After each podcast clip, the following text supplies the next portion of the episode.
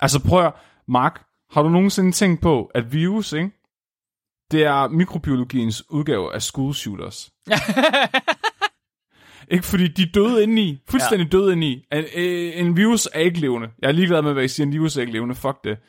De, er døde indeni, og så kigger de på alle andre omkring sig, der lever, og så tænker de, I skal også dø, fordi jeg er død indeni. Og så går de bare ud og dræber alt omkring sig, og så dør de også selv. Men, nej, Men så har... spreder, nej, nej, fordi så spreder de en idé, Mark. Ah, okay, ja, jeg er med. Det er ligesom uh, Columbine Shooters. Ja. Altså, fuck, der er... Ej, Mark, de, Det er, siger det bare. det er et hot take, du har i dag, Flemming. Vi bringer en advarsel. Den følgende podcast handler om vanvittig videnskab. Al forskningen, der præsenteres, er 100% ægte og udført af professionelle. Mark og Flemming står ikke til ansvar for eventuelle misforståelser, men minder jer om, at de altid har ret. Husk at være dumme.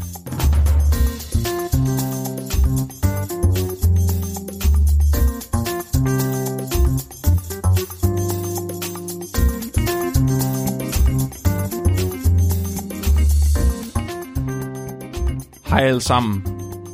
Velkommen til Videnskabeligt Udfordret. Din bro til vanvittig videnskab. Jeg øh, har afsnit mausen, El Flemmo. Og jeg er cancer i en lille pakke, Mark Lyng. Uh, I en lille bitte indpakning. uh, en lille julegave. En lille julegave. Åh oh, nej, en rigtig videnskabeligt udfordret julegave. Et ikke for stort et hylster. Ej, Det Mark. skal vi ikke have noget af. Jeg, jeg ved allerede i dag, det bliver godt.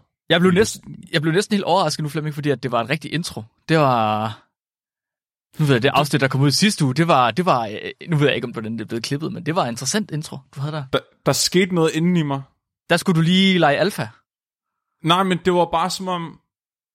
Det var ligesom konklusionen på, på det på, på, på det kapitel i mit liv. What? Hvad? er du et nyt menneske, fordi du mødte Peter Alexander? Nej, nej, men? Jeg tror bare, at det peakede. Altså, Ja. jeg fik lov til at sidde med nogle af Danmarks mest øh, hørte podcastere, give dem en rigtig dårlig lunkenøl, øh, og lave verdens dårligste intro, så de sådan så helt forarvet ud.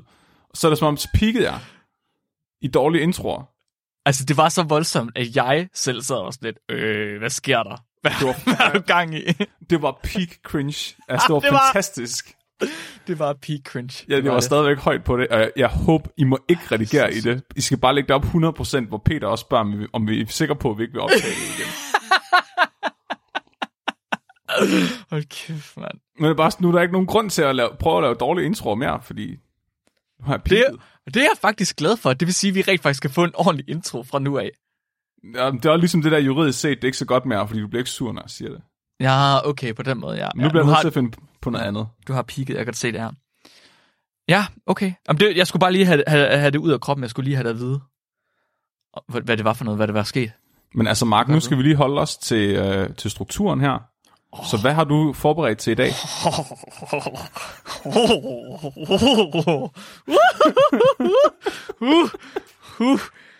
Flemming, du kan ikke bare, du kan ikke, du kan ikke tale så på den måde. Hvad? Det må du ikke. Hvad? Hvad sker der? Jeg er bare nysgerrig efter at høre, hvad dagens Nej. afsnit skal handle om. Nej, Flemming, hold op. Det kilder alle de rigtige steder. Jeg har aldrig, jeg har aldrig oplevet dig på den her måde før. Det er meget imponerende. Skal vi se at komme i gang, eller hvad? Oj! Nej, hvor godt. Han gjorde det. Hørte I det?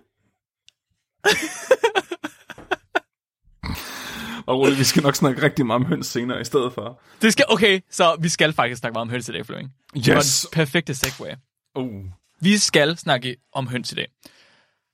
Det er efterhånden nogenlunde almen kendt, at cancer ikke bare er cancer. Kræft er ikke bare kræft, der findes mange forskellige typer kræft. Og når folk de går ud og siger, at du skal opfinde en kur mod kræft, så giver det ikke rigtig mening, fordi der er så mange forskellige typer af cancer, ikke? Ja, det var lidt ligesom, da vi havde Idas formand med. Ja, Han sagde, at vi skulle knække kraftens kode, der blev jeg super forvirret. ja.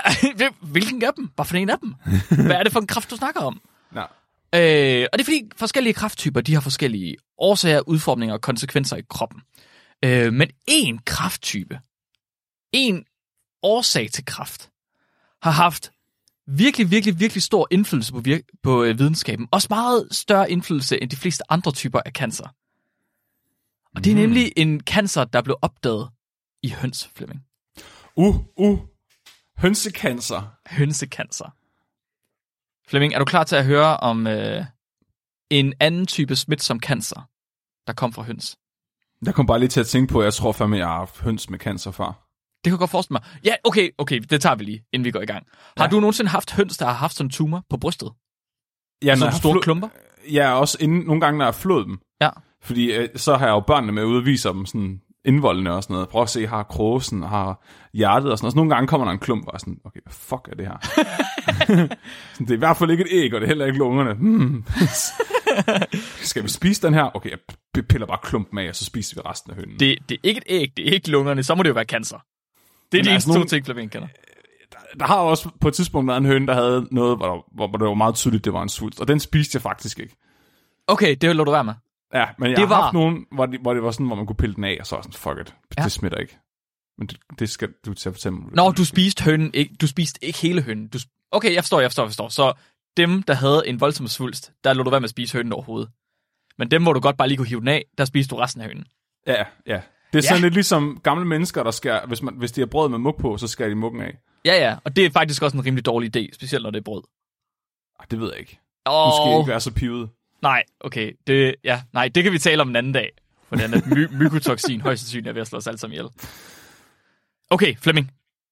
Lad os tale om øh, hønsekancer.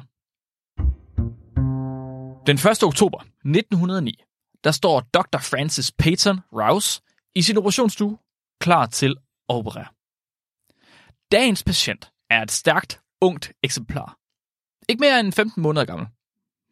Uh. Patienten har en stor, irregulært kugleformet vækst i sit højre bryst. En tumor, der har udviklet sig langsomt, uden at patienten har lidt overlast. Den her tumor her, den er 4,8 gange 4,1 gange 4,1 cm. Og huden den er strukket hen over tumoren, således at huden den er blevet transparent, og man nemt kan se det blodomløb, der er dannet rundt om tumoren. Okay, de der mål kunne jeg ikke forstå. Du er, du er nødt til at give mig et objekt, der har nogenlunde samme dimensioner, så jeg kan for, forestille mig det i hovedet. 5 gange 4 gange 4 en golfbold. Okay, På det størrelse med en golfbold. på en baby. på en baby. 15 måneder gammel. Åh oh, nej. Så Peyton Rouse, han bruger æder til at øh, bedøve patienten og til at øh, desinficere området, og så skærer han det meste af tumoren ud af patienten.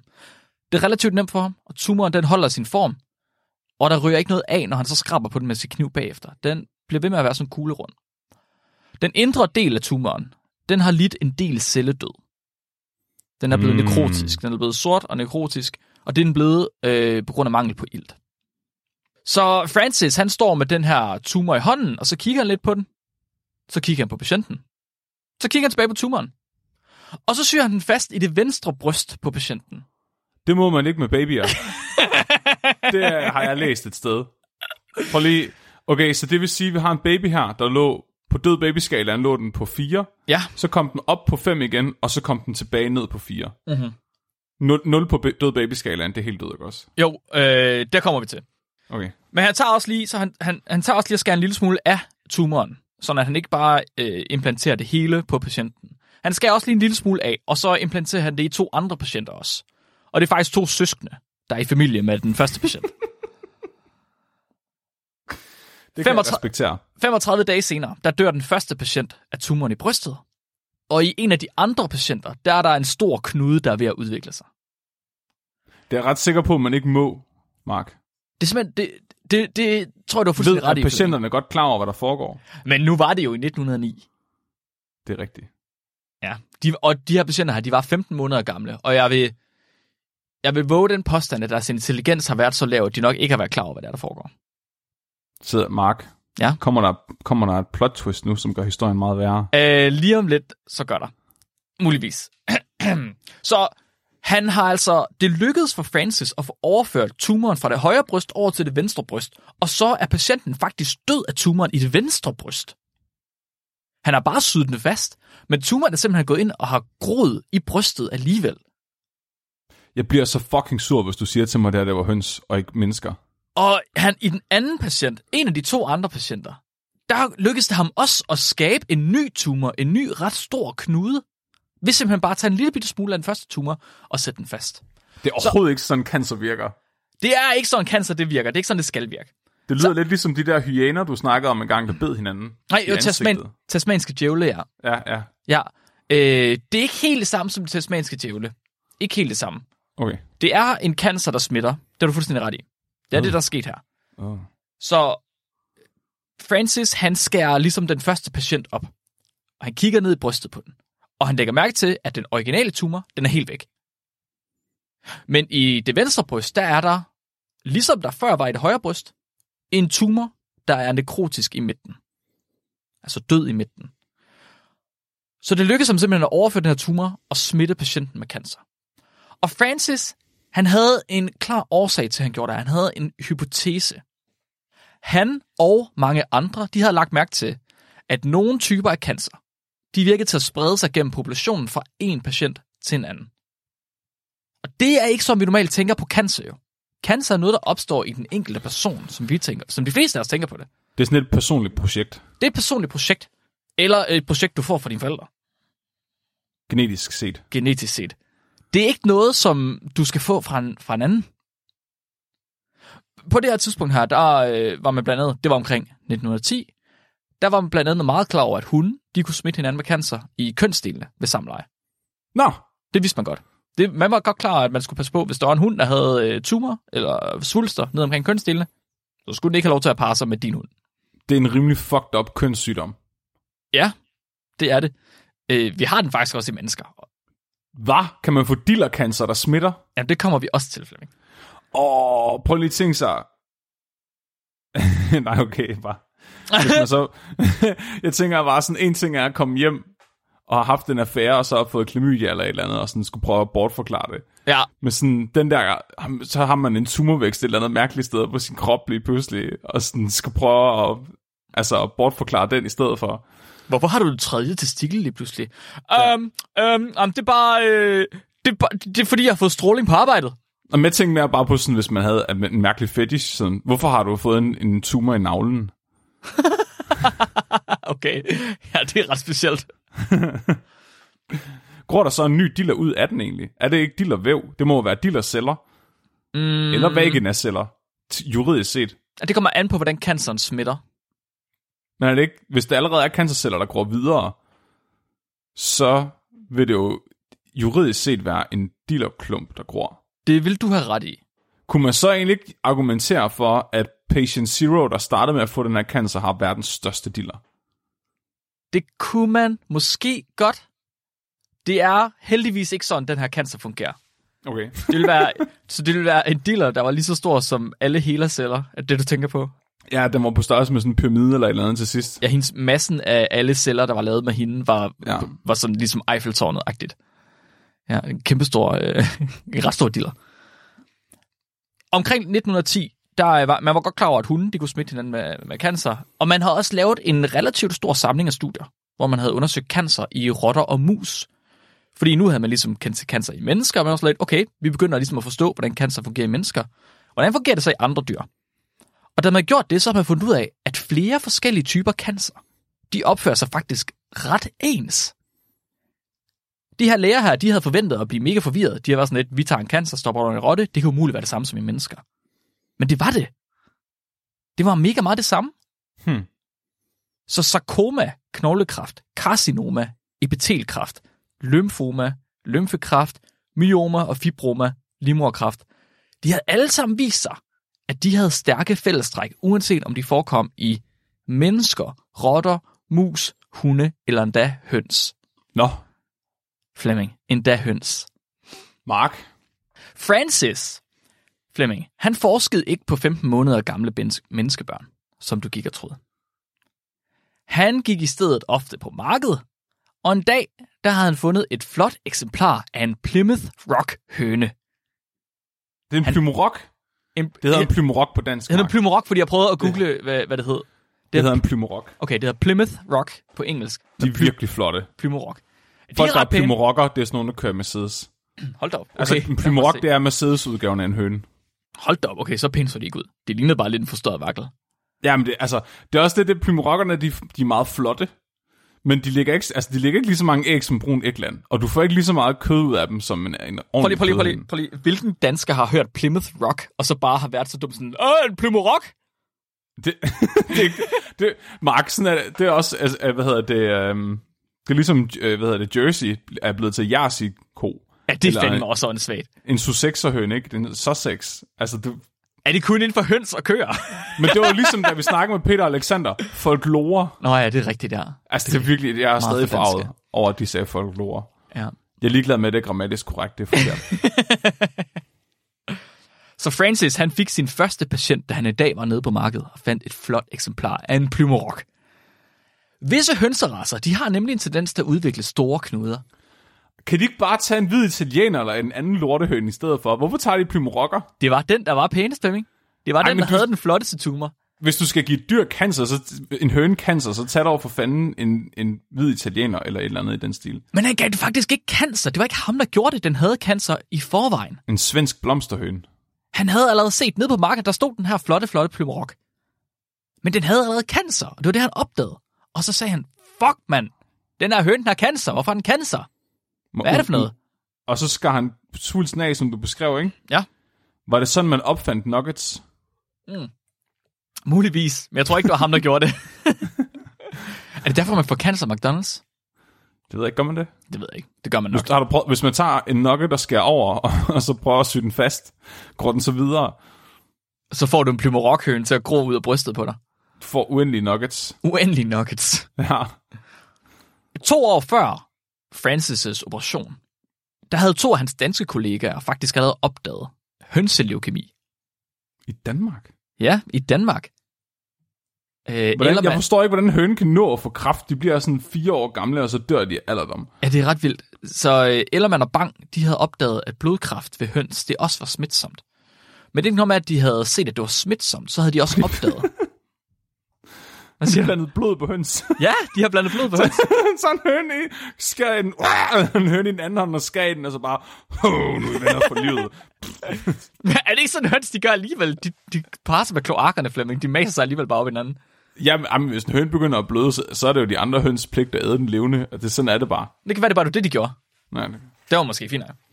Men de havde ikke bare opdaget, at det var smitsomt. De havde også opdaget, at det faktisk var... Øh, det var ikke afhængigt af blodet nødvendigvis. Fordi de kunne filtrere blodet, sådan at der ikke var nogen celler i overhovedet. Og så kunne de alligevel smitte hønsene. Og du spurgte lige før, om det ikke var cancercellerne, der gik ind og satte sig fast. Okay, det er virkelig underligt. Men Ellermann og Bang, de kunne simpelthen filtrere det her, sådan at der ikke var nogen celler i overhovedet. Og så fik hønsene cancer alligevel.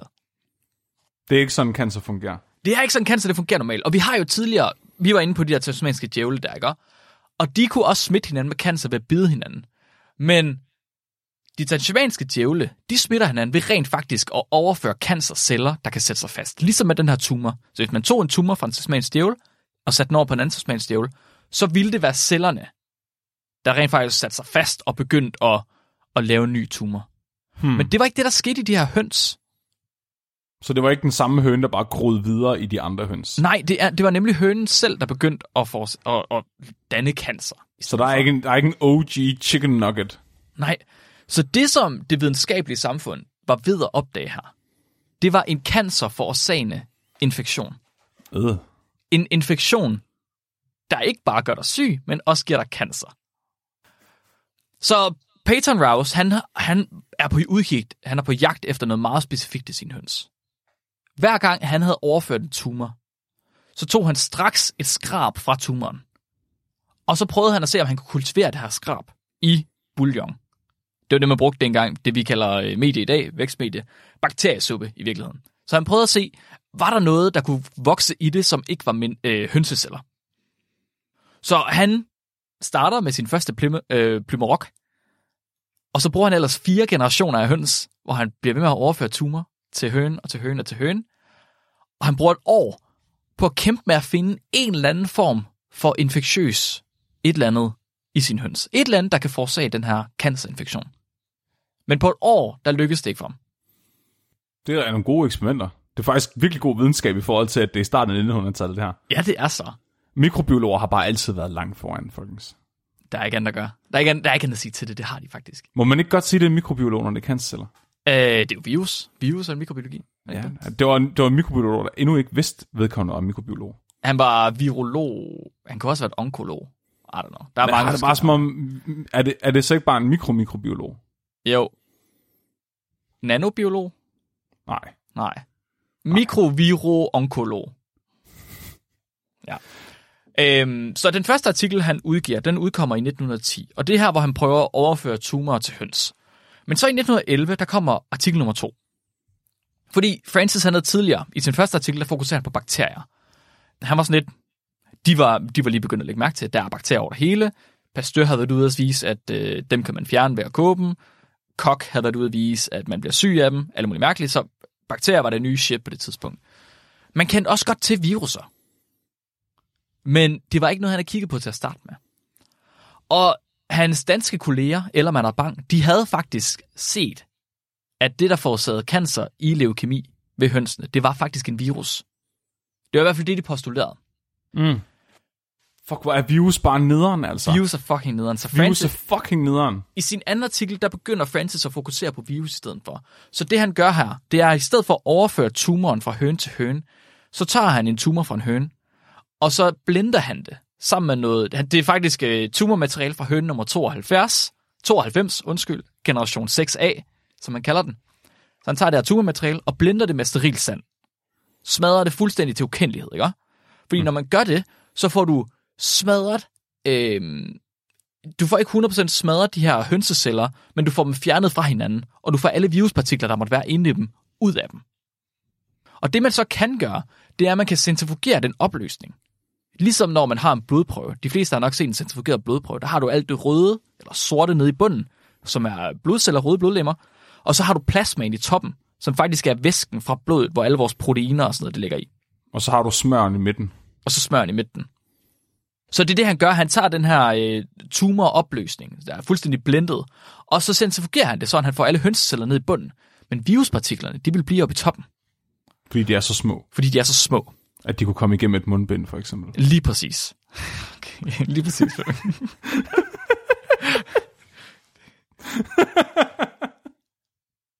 så han tager noget af væsken fra ovenover tumoren, noget af det her ja. Centrifugerede væske, supernatanten ja. kalder vi det, og så øh, stopper han det ind i syv høns i begge bryster. Men i det ene bryst, der kommer han bare virusmateriale, og i det andet bryst, der putter han også en lille smule tumor i, bare for at se, om der skal være noget tumor, for ligesom at starte det. Og alle høns udvikler tumor Åh, i begge bryster. nuggets for life. Åh, hvor er det creepy. Så Francis, han er sådan lidt, okay, jeg har centrifugeret, jeg har prøvet at se, om jeg kunne lære mig at tage tumormateriale med, men han er alligevel sådan, han, er ikke, han synes ikke helt, han har bevist, hvad der er, der forårsager canceren. Slap af. Måske er der en risiko for, at han fik nogle få usynlige celler med over. Det han burde gøre, det var, at han burde skynde sig at publicere det. Og så øh, fortsætte bagefter, og så få to publikationer ud af det. Ja, det gjorde han ikke. Han fortsatte med det her. Han blev Ja, det var ordentlig videnskab. Det kan vi ikke have noget af. Det er Den var ordentlig ikke gået i videnskab. år. Det kommer nok også at bide i røven. Nå. Øh, så han laver et andet eksperiment her. Han vil gerne finde ud af, om det er bakterier, eller om det er virus. Men så i det andet eksperiment, der gør han det samme. Han blender stadig. Men i stedet for bare at pipettere øh, toppen af væsken op fra det her blendede, øh, eller centrifugerede tumormasse, så tager han lige og passerer hele lortet igennem et filter. Et filter, der er så småt, at celler ikke kan komme igennem. Så det er kun viruspartikler, der kommer igennem. Så tager han sit filtrat, og så øh, indicerer han ni fugle kun med filtrat, og 22 fugle med filtrat i det ene bryst, og en lille smule tumor i det andet bryst. Og den her gang, der er der nogle få fugle, der danner tumor, men hans succesrate, den er meget lavere end før. Og ikke nok med det, så opdager han øh, faktisk, at det filter, han har brugt, det ikke er helt småt nok til bakterier. Så der er en, der er en bakterieart, der hedder Bacillus prodigo- prodigiosis, der er, der er lille nok til, at den stadig kan trænge igennem. Så han er stadig ikke helt sikker på, om det er virus eller bakterier. Så han prøver igen med et endnu mindre filter. 20 fugle bliver injiceret med filtratet, og der er ikke en eneste af dem, der udvikler tumor. Fuck. Hva? Hvad sker der?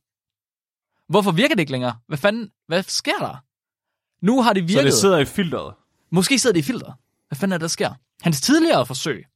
Han havde kørt kontroller, og hans tidligere forsøg, de havde alle sammen vist, at der ingen bakterier var i tumorerne. Hver gang han har prøvet at kultivere noget for tumorerne, så kom der ikke noget op. Der var ikke noget, der groede. Så han var næsten 100% sikker på, at det var ikke bakterier i filteret. Det ville ikke give mening. Hmm. Det er jo i virkeligheden faktisk ret god, øh, et ret godt eksperimentelt setup, han har haft sig her. Ja, det er vildt god videnskab. Han har haft, en rigtig, han har haft de rigtige øh, kontroller og de rigtige hypoteser og testet dem på den rigtige måde. Men altså, det er jo også en mand, der ser en plumorok på et marked og tænker, mm, videnskab. altså, det, kan kun, det, det kan kun være en fagligt stærk og dygtig forsker. Det er en mand, der burde bo på Tåsinge. Er du sikker på, at, han ikke var, at de der leukemiforskere ikke var fra Tåsinge? Øh, det er jeg faktisk ikke. Det kan være, vi skal slå det op. Ja, Det kunne de godt være. ja. Det, det, han lægger ligesom mærke til, han tænker sådan over, hvad fuck kan det være, der sker her? Og en af de ting, han tænker er anderledes, det er, at han har udført alle sine forsøg ved stuetemperatur. Han har bare taget tumoren ud, blindet den, gjort alting ved stuetemperatur. Men kropstemperatur på en høneflemming, den er lidt højere end stuetemperatur. Den er faktisk også højere end i mennesker. Det ved jeg ikke, om du vidste. Hvad? I høns? Ja. De føles så varme, når man tager indvolden ud af dem. Jamen, de, jeg tror, at de fleste høns, de har en kropstemperatur på 39 grader. Nå, det vidste jeg ikke. Jo, åbenbart. Så man kan faktisk, hvis man fryser, kan man gå ud og varme sig på dem. I guess. Og det kunne man jo selvfølgelig også, hvis de var 37,5. Ja, ja det, det kunne man selvfølgelig. Men endnu en god anvendelsesmetode til en høne der. Som varmedunk. Ja. Så øhm, når han lige tænker sig om, så sådan lidt, okay, biologi er ret temperaturfølsom, det ved han godt. Og hvis hønen den er 39 grader, og øh, han normalt har gjort det ved 20 grader, så det er en rimelig stor forskel. Måske der sker noget der. Så han prøver lige en sidste gang. Men den her gang, der holder han alting opvarmet til 39 grader. Og efter at han har sprøjtet sit væske ind i sin fugle, så venter han. I dagvis. I ugevis, Flemming. Ja. Og efter tre uger, så dukker tumoren op. Uh, En. Ja. En efter en begynder hønsene at udvikle knuder og tumorer, der matcher perfekt med de tumorer, han normalt kan skære ud af hønsene. Oh. Francis Peyton Rouse har opdaget den første tumor-forårsagende virus Mm-hmm. i verdenshistorien. Det er ret sejt. Det er ret sejt. Okay, et, den cancer, de udvikler Ja. fra virusen her, Ja. det er jo så, altså, det er en tumor, der gror på samme vis, og som er nekrotisk i midten på grund af iltmangel. Ja. Men er den også, hvad hedder det, metastatisk, hvor den spreder sig til andet væv? Super interessant spørgsmål. Det går han virkelig meget op i i den her artikel Ja. nummer to. Så Ja. han fokuserer hovedsageligt på tumoren. Uh, han fokuserer mindre... Han fokuserer også noget på virusen, men ikke så meget, fordi man kan ikke rigtig undersøge virusen. Men han prøver ligesom stadig at overføre den til forskellige høns. Og han opdager, at des mere han overfører den, des nemmere ja. bliver det at give cancer til høns. Og Hvor den bliver bedre til den, at... den bliver simpelthen bedre til at starte canceren. Øh, men det virker også som om, at det har noget at gøre med, hvilket kul de kommer fra. Jeg ved ikke, hvad om det hedder kul eller æg. Hvad hedder det? Klynge? Jeg ved ikke, hvad snakker vi om? Høns? Ja, når hønsene kommer fra det samme lag æg. hvad hedder det? Hvad snakker vi om? Om de er søskende, eller hvad? Ja, ja. Hønsesøskende, Det- familie, det hedder- hønsekuld. Det hedder det kul. Det hedder kul ved pattedyr. Jeg ved ikke, hvad det hedder med høns. Hvorfor ved du ikke, hvad du skulle være ekspert? Hvad? Hvorfor tror du det? Bare fordi jeg er fra Tåsinge, tror du så, jeg ved noget om høns? Okay, så det virker som Nej, om... nu bliver vi nødt til at finde ud af det. Ej, det er fucking ikke. vigtigt, det her. Hvad hedder det på dansk? Det ved jeg Et kul høns. Kan man sige det, Google? Hvad hedder det for andre fuglemark? Det ved jeg da ikke! Det hedder et læggeæg, så jeg tænkte, det hed et lag æg. Lag. Jeg ved ikke, hvad det... Mark, jeg kan ikke finde ud af det. Der, der, der kommer bare kun op med folk, der fodrer deres høns med kul. Det er med D, Flemming. D til sidst. Nå, det er derfor, jeg ikke kan finde det. kul. Okay, der er nogen, der skriver kul inde på mad og have. DK, men ikke inde på hestenettet. Ej, så, så er det ikke rigtigt. Jeg tror, vi siger, det er kul. Kan Okay. vi ikke finde på vores eget ord? Jo, jeg tænkte, jeg kunne godt lide klynge. Okay, Det- vi siger, så siger vi klynge. Okay, Det må du godt. Det, det, det er fordi, det lyder lidt ligesom lyng, ja, vi har defineret det på forhånd, og så må vi godt bruge det ord, også selvom det er ja. Forkert. filosofisk set. Okay, så han, han går meget ind og kigger på, øh, hvordan de her tumorer ser ud. Og han går meget ind og kigger på, hvorvidt han kan få virusen til rent faktisk at forårsage cancer. Og han går en lille smule ind og kigger på deres genetik. Han går ind og kigger på, hvilken klynge de her høns, de kommer fra. Er de søskende, eller er de ikke søskende? Er de renrassede, eller ikke renrassede? Er de indavlede eller ikke indavlede? Det er ret Oh, væsentligt. oh, oh, hvis man er indavlet, er canceren så værre eller bedre? Så der er større sandsynlighed for, at du får cancer. Uh. Men det går han faktisk ikke specielt meget op i. Han noterer sig det bare. Øh, han noterer sig, at der er nogle høns, der ikke kan inficeres. Og så siger han, det er det. Det er specifikt øh, ikke renrasede høns, Der- Som, der er resistente. Haha, plumrokker er også herre indavlet Det, sikkert. ja, lige præcis. Fordi det er Øh, prydhøns. det er også en af de, jeg, en af de, det er også noget af det, jeg tænker. Du spurgte så også, om de metasterer. Metastaserer. Og øh, senere, efterhånden som han har kommet mange generationer hen, så begynder han at finde vanvittigt mange metastaser. Ved en af hønsene Nå. kommer de helt op i hjertet på den. Så de starter i brystet kom, og kommer fra ydersiden af brystet. Han, Altså, han, virus er så fucking nederen. ja, Altså prøv at, Mark, har du nogensinde tænkt på, at virus, ikke? Det er mikrobiologiens udgave af school shooters.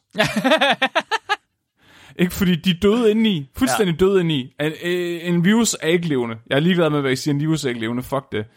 De er døde indeni, og så kigger de på alle andre omkring sig, der lever, og så tænker de, I skal også dø, fordi jeg er død indeni.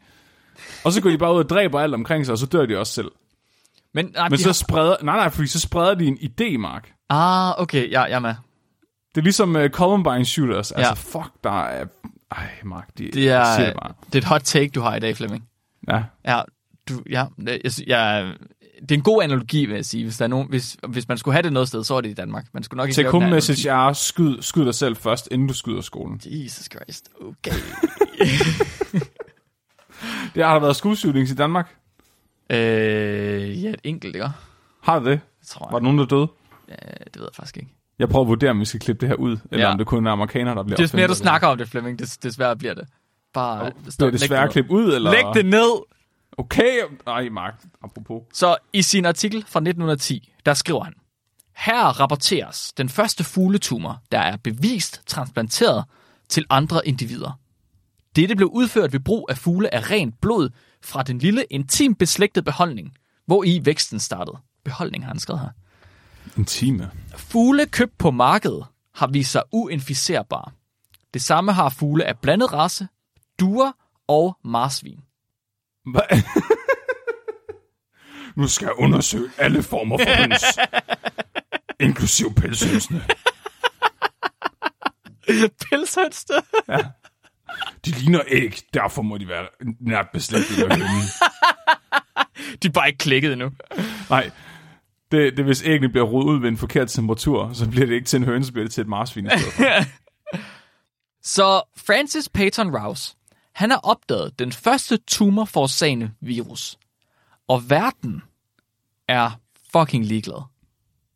Folk de kigger over mod Francis, så siger de, "Øh, den er god nok med dig, Francis. Hønseforskning er bare altid mødt med modstand. Det er så typisk. Så har du rigtig nok fundet dig sådan en hønsesygdom. Jeg har sgu også haft en hønsesygdom. Skal jeg så også have en Nobelpris, eller hvad? Hvad ved du? Jeg kan fandme også. Jeg har sgu også tumor på mit bryst. Jeg har også, gok. svulster, jeg har også svulster på min kønsdel.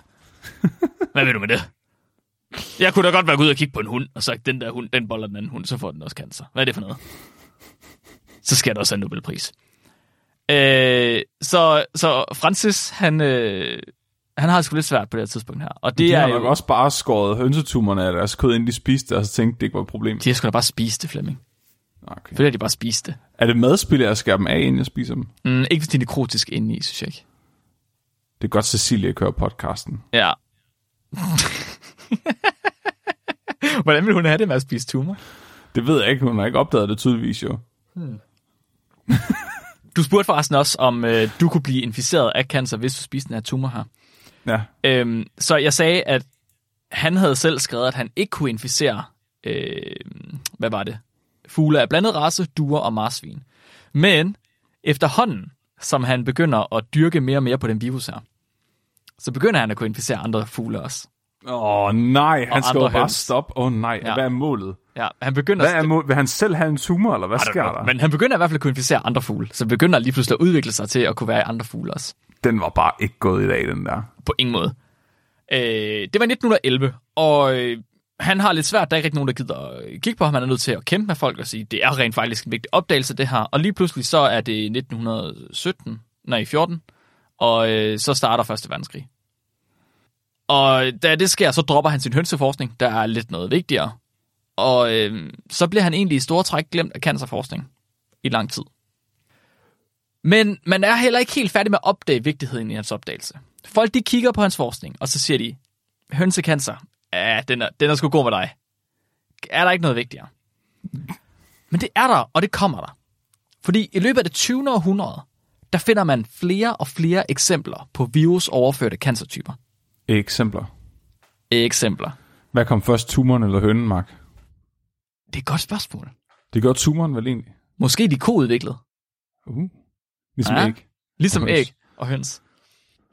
Papillomavirus, HPV, Epstein-Barr virus, der er en type herpes, hepatitis B og C, dem har vi jo talt om i afsnit 25, Er det cancer? og mange, mange flere. Det er ikke cancer. De er vira, men det er vira, der er stærkt forbundet med cancer. Og nogle af dem har man opdaget forårsager cancer. HPV for eksempel er bevist, den forårsager livmoderhalskræft. Fuck. Men det er et, det er slet et mærkeligt spørgsmål, eller en mærkelig ting at tænke over, fordi hvordan, får, hvordan giver en virus overhovedet cancer? Hvis en virus kan give cancer, kan de alle sammen så give cancer. Hvordan fungerer virus overhovedet? Hvad er det for noget, det her? Skal vi være bekymrede, hver gang vi får en forkølelse med rhinovirus, eller når vi får ondt i mausen af norovirus? Eller hvis det er, at vi tilfældigvis skulle få coronavirus? Det tror jeg, at man skal blive meget bange for, Mark. Skal man være bange for, at man så også får cancer, Flemming? Det skal man Ja. ikke. Det skal man ikke. Jo. Det skal man ikke. Mark, Ja. det, skal, det er uansvarligt, du siger den slags. Okay. Det skal man. Det skal man. Øhm, man skal ikke være bange for, at alle viruser kan give cancer. Man skal være bange. Altid være bange. Flemming okay, er derude og kigger hvis vi dig. skal bruge skudshooter-analogien, nu når vi Nej, ikke ud. det synes jeg bare overhovedet ikke, vi skal. Så du er en af dem, der ikke synes, det er en god idé at lærne for guns. Fordi så, og, så slemme med skudshooting heller ikke. Hvad? Hvad sagde du lige? Det, for, det hvad? Du, Nu forstår jeg slet ikke din analogi. det gør jeg heller ikke. Jeg prøver bare at stille dig et dårligt lys. What? Jeg tænker bare, okay, hvis nu, hvis nu skudeshooteren er virusen, ikke? Så, så må børnene på skolen jo være de sunde celler, verden, ikke? Værtsorganismen. Så hvis man siger, at man ikke skal være bange for alt virus, så er man vel også en af dem, der ikke siger, at lærere burde have våben Okay. for at kunne skyde.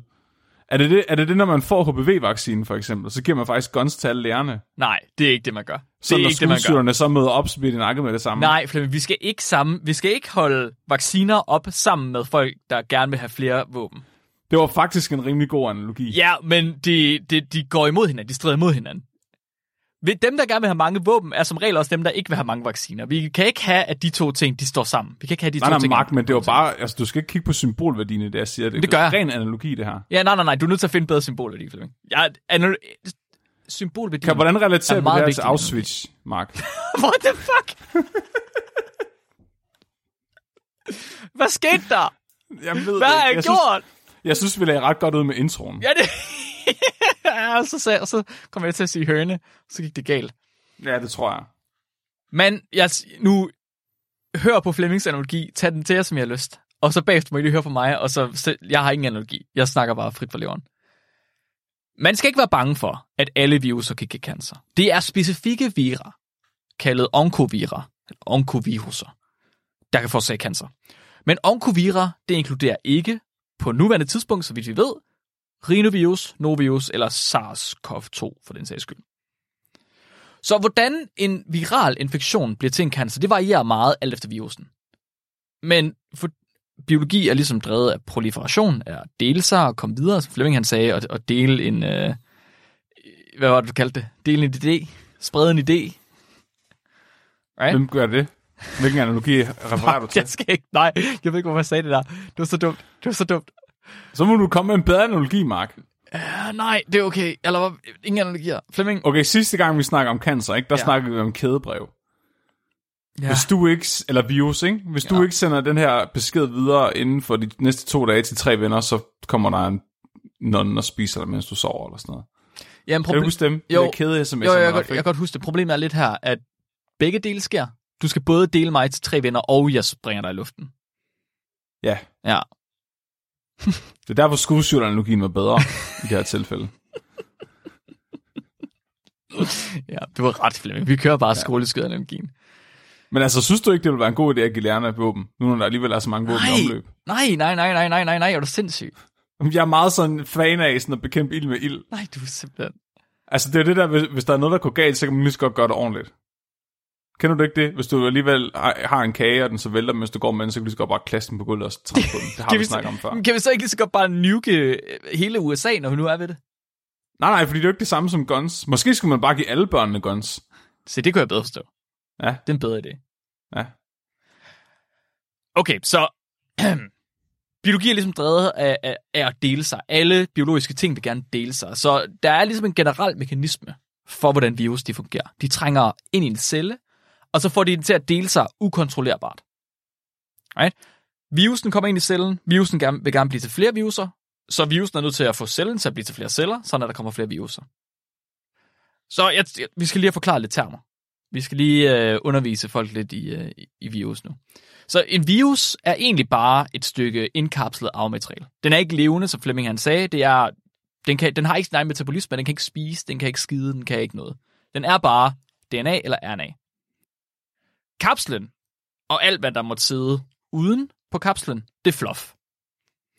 Der er, det, det, det er bare ekstra ting. Virusen har ikke noget, den kan. De er der bare for, at den øh, tilfældigvis binder til de rigtige ting. Så den kapsel, der sidder udenom den, er bare for at beskytte den Så det er en form for, en virus er en form for biologisk kanyle, der indsætter sit arvemateriale ind i en værtscelle, enten ved at skyde det ind, eller ved at lade sig selv opsluge af cellen. Det er det, der sker med øh, coronavirus, for eksempel. Og når virusen, den så har sprøjtet sit genetiske arvemateriale ind, sin virussæde, ind i en værtscelle, Åh, oh, gud. så vil det her DNA, det vil forsøge at integrere sig i verdens DNA. Jeg kan huske på et tidspunkt, der var der en, der spurgte mig, øhm, om GMO ikke var farligt, fordi hvis man spiste noget GMO, så ville DNA'et fra GMO-planten, whatever, det vil gå ind og sætte sig ind i vores DNA. Og det, det nemme svar er, det sker ikke med GMO-ting, mest fordi vi ødelægger DNA'et i vores mavesyre. Men når det så kommer til viruser, så er det lige præcis det, der sker. Det er lige præcis virusen DNA, der går ind og sætter sig i vores DNA og bliver til en del af os. Okay, okay, okay, okay. Ja. Så det er ligesom Prometheus-filmen. Okay. Den der Alien prequel, Ja, ikke? ja, ja, ja, ja, ja. Så, øh, så der er de der sorte sporer, Ja. hvis de får dem ind i kroppen. Okay, det, det var faktisk... Nej, det er en dårlig analogi, fordi James... Han, Ridley Scott, han var bare mega alkoholiker, mens han lavede den film, så den giver ingen mening. Men hvis den gav mening, så var de jo så blevet gravid med en alien af sporene. Ikke? Og så, det er virusen. Og, og alienen er tumoren. Men så hvis den der alien... Nå nej, fordi det er æggene og facehuggers. Det giver faktisk ikke mening. Jeg, var lige, jeg havde lige i sidste uge skiftet af mening om Prometheus, og var sådan, okay, det var faktisk egentlig en rimelig god film, den er bare misforstået, men nu kan jeg ikke lide den mere alligevel. Gå op for mig, jeg ikke forstod den. Okay, Har du set den? Ja, Prometheus, ja, det har jeg da. Ja, ja. kan du lide den? Jeg kan ikke huske den. Jeg kan huske, Nå. at, øh, hvad hedder han, ham der skotten, Ian, han var med. Ja. Han er god. Ja, Han kan jeg godt lide. okay. Han er dygtig. Nå ja, men så er virusen, den er lavet af DNA. Ja, jeg, jeg, det, det er imponerende. Det er det første afsnit, hvor vi ikke har kunne finde en ordentlig analogi. Meget imponerende. Eller Jeg hvor... prøver, Mark. Det, Det er- det er fordi, jeg har fundet en god analogi, du vil bare ikke anerkende det. Ja, det, okay. Jeg synes, det er imponerende, at vores bedste analogi, det er skoleskyderi. ja. Det kan vi godt gøre det- bedre, Flemming. Jamen, jeg er bare blevet lidt trods. Jeg har ikke lyst til at finde på noget, der er bedre nu. Nej, nej, nej. Synes, Det er også fint nok. Men så, så det, det, virusen, den sætter sig i vores DNA. Og det er jo smart, fordi vi skal hele tiden dele vores DNA. Vi skal hele tiden have mere af vores DNA, så der bliver lavet kopier af det. Når der bliver lavet en kopi af vores DNA, bliver der også lavet en kopi af virusen. Fordi virusen er DNA. Så øh, det som virusens arvmateriale, det kan ligesom, det kan ligge skjult i vores DNA. Så det kan bare ligge i DNA'et, uden at blive til en ny virus. Det kan det gøre i lang tid. Det er det, der sker med herpesvirus for eksempel. Øh, den ligger bare og laver ikke nye viruspartikler, nødvendigvis, før der er de helt rigtige omstændigheder. Eller de kan gå fuldstændig overdrive, og så kan de tvinge vores celler til at producere viruspartikler så meget, at cellen til sidst eksploderer. Og det er det, der sker med, med HIV.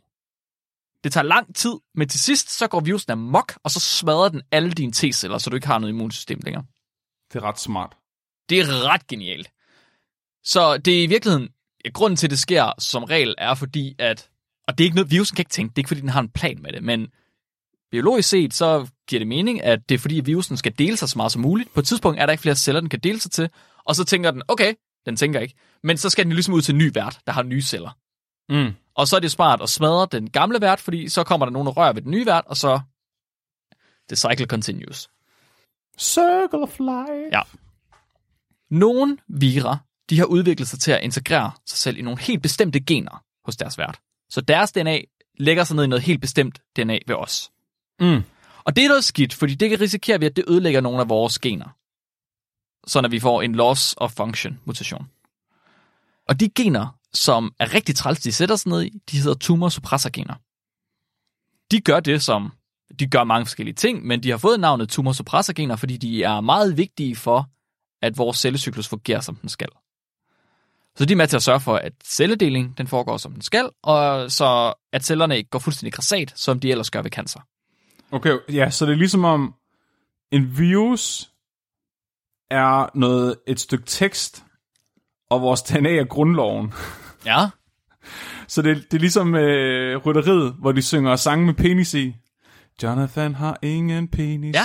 Og penis er virusen, ikke? sådan Flemming. Der var en god analogi. Ja, så, øh, så hvis, hvis der så er nogen, der får fat i grundloven og begynder at putte penis ind i den, tilfældigt steder. Ja, ja, ja, ja, ja, nu har du den, nu Lige- har du den. Kom så, Flemming. Lige, lige pludselig så er der ordlyden af en eller anden lov i grundloven, der bare bliver helt forkert, fordi penis bare ligger det helt rigtige sted, Ja. ligesom penissangene. Satan, Flemming, det er lige Og præcis så er der det, bare der sker. fucking anarki. Andre gange, så er det sikkert fint, så ligger det i sådan en ligegyldig lov. At du kom der til 48 minutter ind i afsnittet, så kom du der til. Fandme godt lavet, Flemming. Og lige, lige pludselig så er grundloven lavet om Ja, til, at alle skal gå og rive peniserne af hinanden eller et eller andet, og så, så dør verden. det, yes, det er præcis, præcis det, der sker. Præcis, der er, man, kan ikke, man kan ikke forklare det bedre med videnskab. Det er præcis Nej. det, der sker. Øh, men det er i virkeligheden ikke den eneste måde, som virus kan forårsage cancer på. Det er bare en af mange metoder, som intuitivt giver mening. Øh, og det er en åbenlyse for mig. Men de kan også ændre i miljøet omkring nogle specifikke celler. De kan også bare skabe sådan generel genetisk ustabilitet. De kan aktivere bestemte gener og give gain of function i stedet for. Det hedder onkogener, dem som de giver gain of function til. Okay, så det er, hvis loven begynder at give mening, bare på en penisagtig måde. Lige præcis. Hvorimod, hvis det er loss of function, så er det bare, at loven giver overhovedet ikke længere nogen mening, for Ja. ja. der står penis i den. Kæft, du er god, Flemming. Kæft, hvor er du god nu. Du er varmet op. Øh, Så det er ligesom, så hvis rytteriet lavede en sang, hvor de satte penis ind et sted, hvor det ville være fuldstændig usmageligt og slet ikke sjovt. ja. Det er en loss of function. ja, det er loss of function, ja. Ja, ja, okay. Ja. Og hvis det bliver endnu mere, hvis det bliver så sjovt, at man, man går i stykker af det, så er det gain of function. Ja. ja. Yes, præcis, Flemming. Kæft, hvor du hård i dag. Øh, at det sidste, de gør, det er, at de kan få immunforsvaret til at stoppe med at virke ordentligt. Og det betyder, at de ikke kan ned, slå de cancerceller ned, der kommer helt naturligt, og så bliver det bare til cancer i, i virkeligheden, eller i fremtiden. Hmm. I forskellige eksempler, der har man set øh, selvfølgelig den her korrelation mellem infektion og cancer, men man har også set en for, forudsigelighed for, om cancer det indtræffer, baseret på antallet af viruspartikler i en person.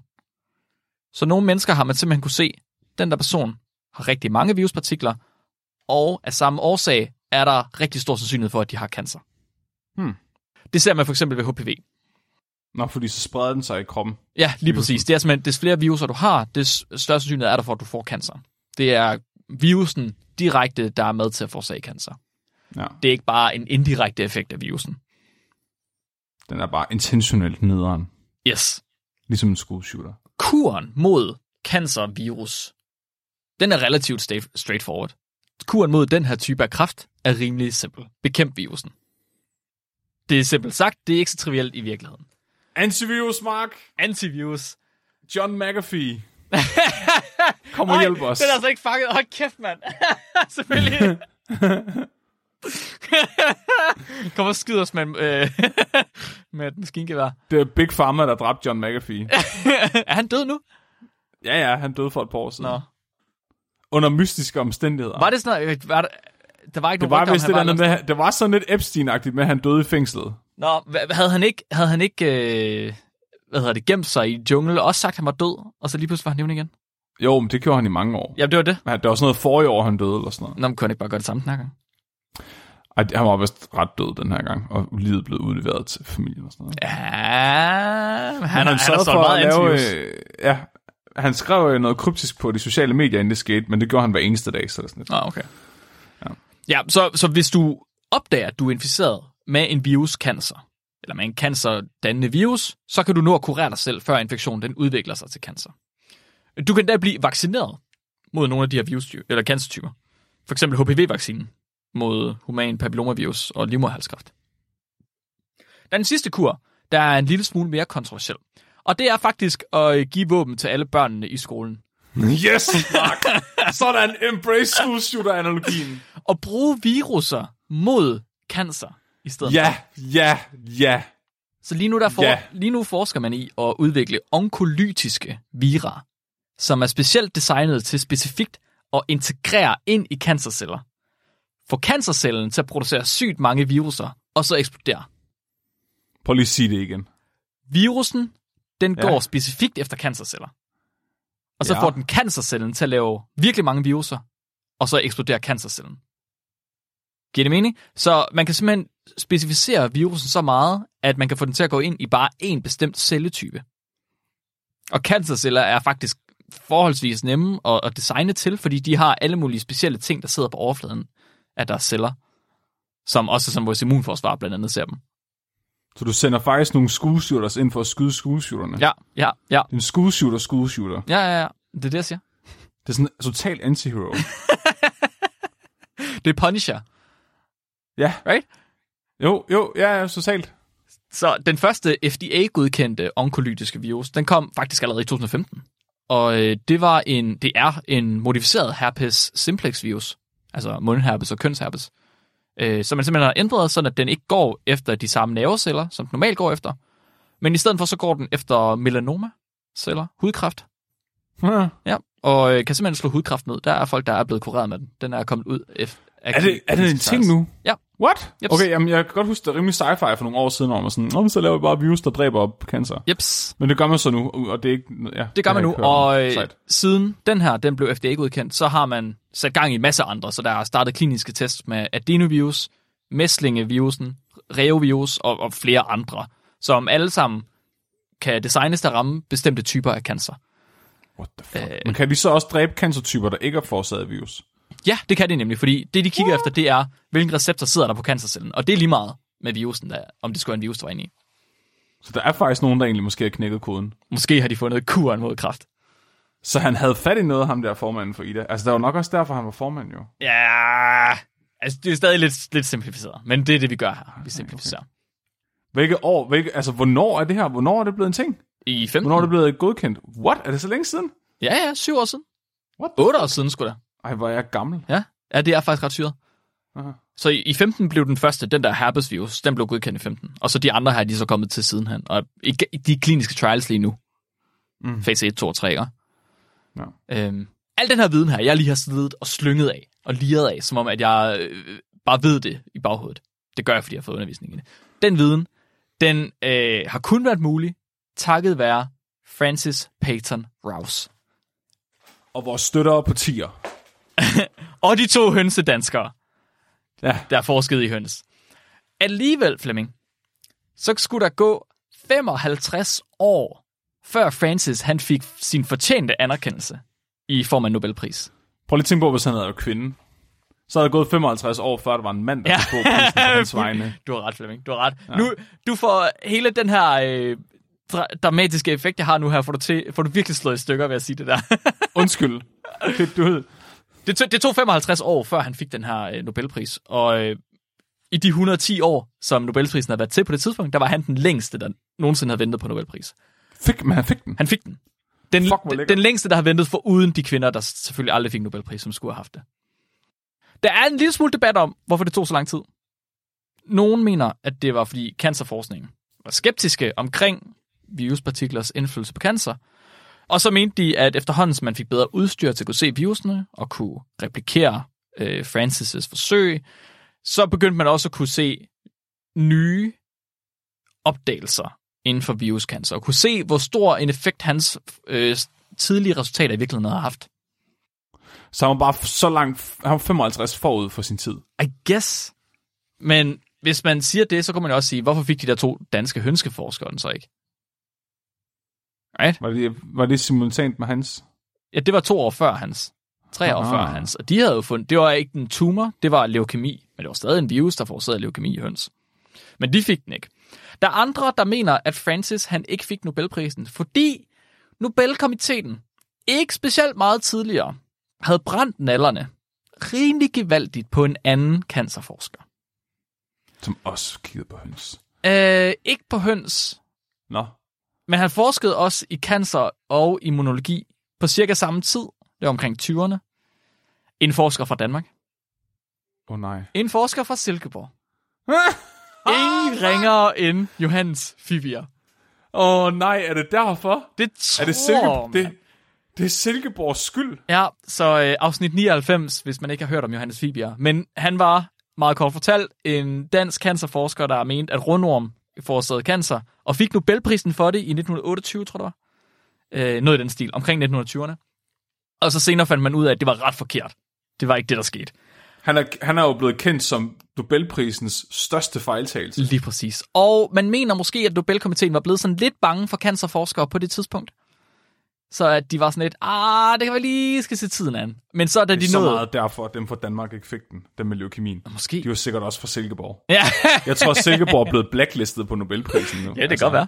Det kan godt Folk være. fra Silkeborg er bare automatisk udelukket nu. Så, så det var... Det var nok... Øndal får aldrig Nobels fredspris. Nej.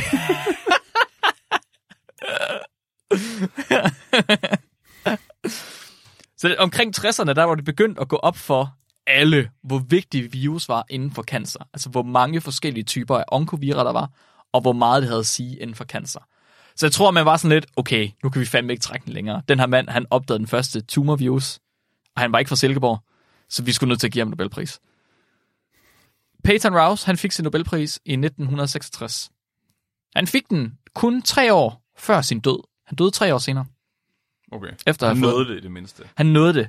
Selvom han kun nåede at leve i tre år efter sin Nobelpris, så nåede han alligevel også at blive øh, offer for Nobelprisen for forbandelse. Yes, yes! Okay, helt ærligt, ikke? Ja. De har faktisk gjort ham en tjeneste, fordi han fik lov til at leve et langt og succesfuldt liv, inden han blev tosset i hovedet. Mm-hmm. Den, den selvlysende vaskebjørn ventede med at besøge ham, før han var på sit dødsleje. Det var faktisk øh, oppe ved talerstolen, da han fik sin Nobelpris, at han... Øh, det, det, er en meget, det er meget svag en. Det er ikke den største, vi har haft af de her forbandelser. Slet ikke den største, vi har haft. Men han stiller sig op på talerstolen, og så siger han, han snakker meget flot omkring alt den omkringliggende forskning i forbindelse med onkovirus. Han nævner også mange andre vigtige forskere, blandt andet vores danske hønseforskere, der måske var fra Silkeborg. Mm. Øh, men han når også lige at snige ind, at cancer, det er i hvert fald på ingen måde genetisk. Og alle, der tror det, de er fandme nogle klaphatte. Genetik har ikke en flagrende fis at gøre med cancer. Der er altid en eller anden form for kemisk eller biologisk opstand. Bum, basta. Tre år senere så dør han, og 10 år senere så opdager man det første onkogen, som meget stærkt beviser, at cancer ret meget er genetisk. Okay, det var fint nok, at han nåede at dø, inden de gjorde det. Så. Han nåede at dø, inden at det skete, så han nåede ikke at blive... Øh, at, at få ydmyget sig selv på den måde. Nej, nej. Jeg kan ikke sige det. Det var også det var meget mild øh, Nobelprisforbandelse. Det var også bare en forkert hypotese, kan man sige. Altså, man kunne... Måske er det okay, at han er bitter, når det tog 55 år. Ja, det, det kunne man sige. Han er også lidt, okay, der kan I bare se, det var virus hele tiden. Fuck ja. Ja. jer. Så det var historien om Francis Peyton Rouse og hans opdagelse af cancer forårsagende virus i høns. Hold kæft, du er så faglig, Mark. Jeg er faglig. Det var et ret klogt afsnit i dag. Tak. Jeg, jeg, jeg er stolt. altid klog afsnit. Det gør du faktisk. Mange tak for det, Mark. Velbekomme. Det var et uh, virkelig interessant afsnit. Så øh, virus kan give cancer i høns, så der gror hønsenuggets ud af dem. Du kan la- lege Play-Doh med de her hønsenuggets og putte dem på andre høns, og så gror de videre, og så er der faktisk uendelige hønsenuggets på den måde. Det er fantastisk, og personen, der opdagede det her, fik selvfølgelig Nobelprisen for det, fordi det er fucking sejt. Det skal man. Ja. Og, øh, og lærere skal have våben på amerikanske skoler.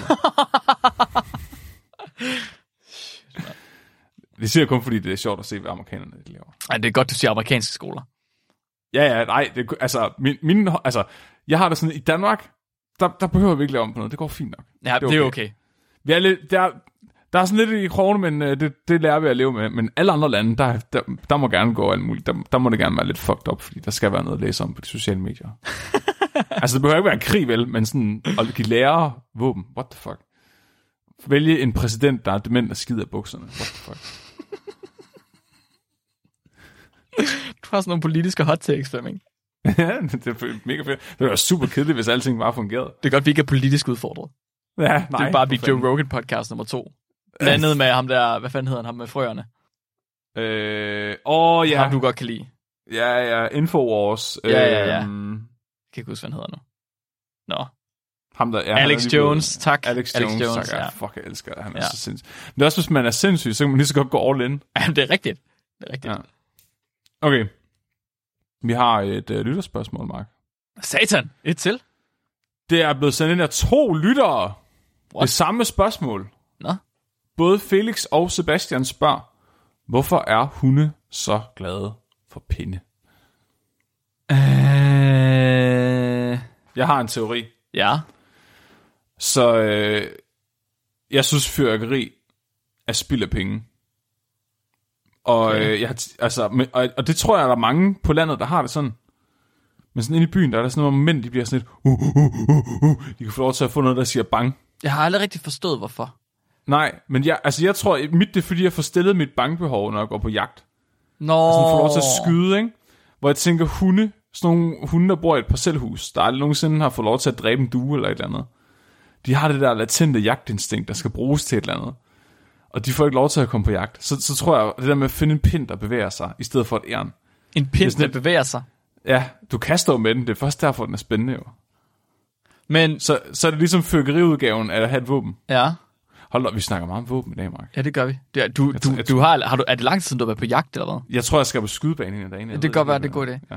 Ja. Øhm, hvis det var tilfældet, hvad man ret hurtigt kunne finde ud af, om det er tilfældet, ville man ikke det? Fordi det ville betyde, at de fleste hunde, der går på jagt, de ikke vil være interesseret i pinden. Og det er det jo. Ja, ikke? Det er rigtigt. Det er en dårlig forklaring, jeg havde der. Alle hunde kan godt lide pinden, Flemming. Alle hunde kan godt lide. Det er sgu da, ved du hvad? Det er bare fordi, at pinden er fucking nice. Det er jo ikke et svar, Mark. Jo, det er fordi, al, det er ikke bare hunde, der er glade for pinden. Prøv okay, det er, faktisk, det er faktisk fordi, at alle er glade for pinden. Det er fordi, at pinde er, objektivt set, er universelt Penisformet. Åh, også det. Men også bare rigtig, rigtig nice.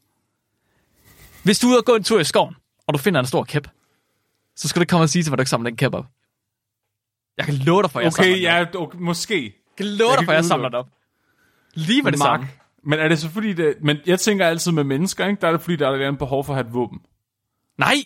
Jo, jo, jo, jo, fordi, prøv at tænke på det, evolutionspsykologisk set, ikke? Folk, der har været prædisponeret for at samle en pind op i naturen, har jo naturligt været bevæbnet, i tilfælde af, at de bliver overfaldet af dyr, i forhold til dem, der ikke har den, den, det instinkt. Jeg er ret sikker på, at det er ret ligegyldigt, om hvis du bliver overfaldet af en bjørn, at du har en kæp eller ej. Ah, men du ved, en ulv, tror dumme bjørn, nu skal jeg slå dig i ansigtet. Hvis det nu er en ulv, så kunne du kaste pinden, og så løber den efter den. Skal... Nej, nej, ja, okay, okay, okay, I get it, I get it, I get it. Men hvorfor er hunden så glad for pinden? Hunden kan det kommer fra bruge- ulvene. Men Fordi de ulve, der så jagtede pinden, de blev ikke slået ihjel af den. hvorfor? Men hvad? Og de ulve, der ikke jagtede pinden, de blev slået ihjel af pinden. Det er to evolutionære, evolutionspsykologiske fænomener, der, der er ko-evolveret simultant i ulve og mennesker, som så er blevet videregivet til hunden. Fordi du tror ulven med kæppen, og hvis, og hvis du så kan kaste, når ulven jagter den, så behøver du ikke stå ulven ihjel. Og så overlever den ulv og giver sit afkom videre, generne videre for at kunne lide pinden. Det irriterer mig, fordi det er gået op for mig, øh, efter vi havde det der evolutionspsykologi-afsnit, eller evolutionsafsnit generelt, at rigtig mange af vores svar til vores lytterspørgsmål er bare sådan, nogle, sådan noget evolutionsfluff. Stop så! Hvis vi, hvis vi nogensinde lyder interessante eller intelligente, når vi svarer på et lytterspørgsmål, så er det fordi, vi laver et eller andet evolutionsfluff, der enten er biologi eller psykologi eller religion. Synes du, du lød intelligent, det jeg lige sagde? Ja, selvfølgelig gør det det. Du sagde det med evolution. Så lyder det altid intelligent. Jamen, det er faktisk fordi, at de er genetisk prædisponeret for at samle den her op, fordi så har de altid et våben. ja, okay, Silas. Men det er jo det, der er problemet med evolutionspsykologi. Det er det, jeg siger. Ja, men vi ved det jo godt, Mark. Vi bruger det til vores egen fordel, så er det okay. Det var ligesom konklusionen på afsnittet jo. Nå, Hvis vi bruger evolutionspsykologi til at give mig ret, så var det okay. Det havde jeg glemt. Er du sikker på, at det ikke bare var din konklusion? Jo, men det var vores alle sammen. det var usagt. ja. Er det ikke bare fordi, det smager godt? En pind? Ja, Jeg har aldrig smagt på en pind. det er heller ikke. Så ved vi Men, jeg ved, men på en eller anden måde ved jeg godt, hvad de smager af alligevel. hvad smager de af? Kan du ikke godt, har du ikke en idé om det også? Jo, men kan du ikke prøve at forklare det? Men jeg tænker det. bare, jeg tror det er derfor, alle børn har en periode i toårsalderen, hvor de putter alting i munden. De er bitre, ikke? Jo, jo, sådan lidt bitre. Hvis Det er de er ikke- friske. Det er ikke jord, de smager af. Nej. Men det er også det, det er fordi, du på, så- som toårig, der har du sikkert smagt på en, og så kan du bare huske det.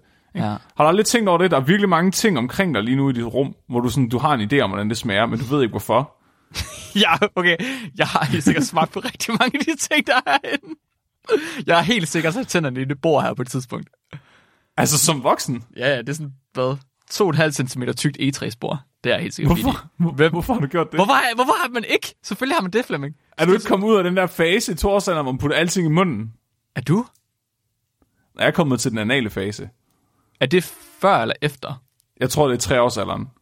Og hvad er den anden? Det ved jeg sgu ikke rigtigt. Jeg ved jeg jo ikke, jeg har ikke nået der til endnu. Nå, for helvede.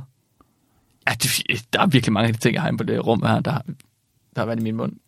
Hvorfor det? Det ved jeg ikke. Hvorfor ikke? Hvorfor har du haft tingene i munden? Hvorfor har du ikke? Mark, det er ikke normalt, det der. Men nogle, altså, så sidder man lige og bider i en hulepind, eller smager på en bordplade, eller et eller andet. Altså, Du, prøv at høre, du er mikrobiolog. Det er sådan konklusionen på alt dit arbejde, er at lade være med at putte ting i munden. lad være med at putte ting i munden, du ved er beskidte. Hvis de, Ej, Mark. hvis de, nej, okay, de, de må faktisk godt være beskidte. Du skal faktisk blive skidt, jo. Og øh, du synes, det er ulækkert, at jeg har brugt den der tandbørste, der havde været på det. ja, det er fandme ulækkert. Nej, for det var jo kogt i soda. Ah, det er ligesom, når, Ja, hvis- Helene, det er ligesom, når Helene, hun siger, at når hun koger kranier, så det er bare, det er bare ligesom at lave suppe. Så, nej, det er kraften ikke bare ligesom at lave suppe. Prøv at min suppe, den lugter ikke af, af rød og, og lort. en rød, meget røden suppe. Jeg kan stadig komme over, at du putter alle tingene på, inde på dit kontor i munden. Man smager bare lige på det. Det er som om, du prøver at undgå at snakke om det. Hvorfor gør du det? Åh, oh, ej, det er ubehageligt. Du har faktisk en virkelig stor mund. Det Det har aldrig gået op for mig, hvor stor en andel af dit ansigt egentlig er i din mund. det har jeg vide før. Det er sjovt. Det er interessant. Jeg, jeg har en notorisk lille mund.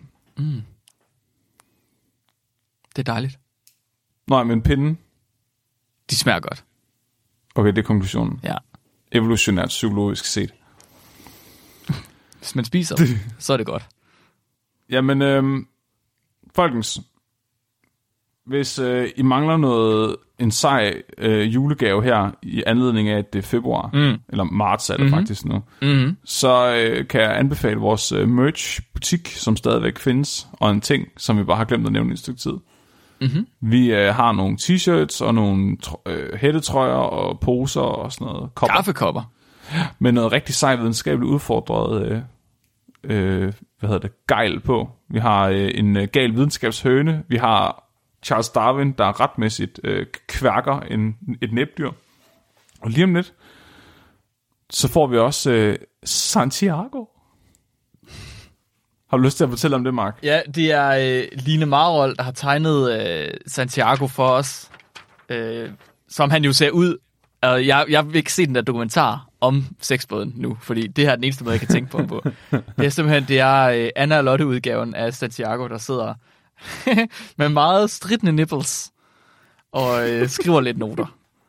Og det, øh, den bliver øh, helt sikkert både en plakat og en kaffekop. Tusind tak til Line ja. for at, øh, at tegne den til os. Hvis vi er rigtig hurtige, så når det merch at komme op inden det her afsnit. Ellers må jeg lige holde øje på de sociale medier. Ej, så skal vi se med over det. Ja, det skal vi godt nok. Måske næste uge. Ja, det går være. så må jeg også gerne gå ind og købe nogle kopper med mig på. Du kan også købe en trøje, så kan du tage den af. Ej, for kæft, mand. Nej. For helvede. Åh, oh, Mark. Øh, Næste uges afsnit mm-hmm. kommer til at blive vores live show fra Odense. Mm, medmindre vi har tænkt os at sidde på den. Det kunne godt være. Det ved jeg ikke, hvad du tænker. Nej, ved du hvad? Så øh, næste uges afsnit bliver, Så bliver vores det hyldest til evolutionsdyr. Forsøgsdyr. for det, er det afsnit, det faktisk skulle have været den her gang. For Ah, ja, fordi jeg var... Øh, jeg, tog, jeg, tog, jeg tog den på mig. Du tog den på dig, og Så- så havde vi lige noget vanvittig verdenshistorie også. Ja, Så vi tager en hyldest til forsøgsdyrene næste gang. sådan. Bum. Nice, det bliver skide godt. Det glæder mig til. Ja, det gør jeg også. Mark, mm-hmm. er du klar til at have en dyrfakt? Jeg er så fucking klar, Flemming. Hold nu kæft med mig. Så gør jeg det ikke meget godt? Jo, jeg prøver, det, jeg, det, det, hvis du kunne se mine bukser lige nu, Flemming. Så tager jeg lige den øverste på arket herinde. Nej! Stop så! Camilla, hun skriver ind, at sandsynligheden for, at glas vand, du drikker, har været igennem en dinosaur, er næsten 100%. Det gør mig glad ind i. Som det jo skal være. Poetisk. Er det, er det fordi, jeg kun drikker det vand, øh, min svigermor har haft ind i munden?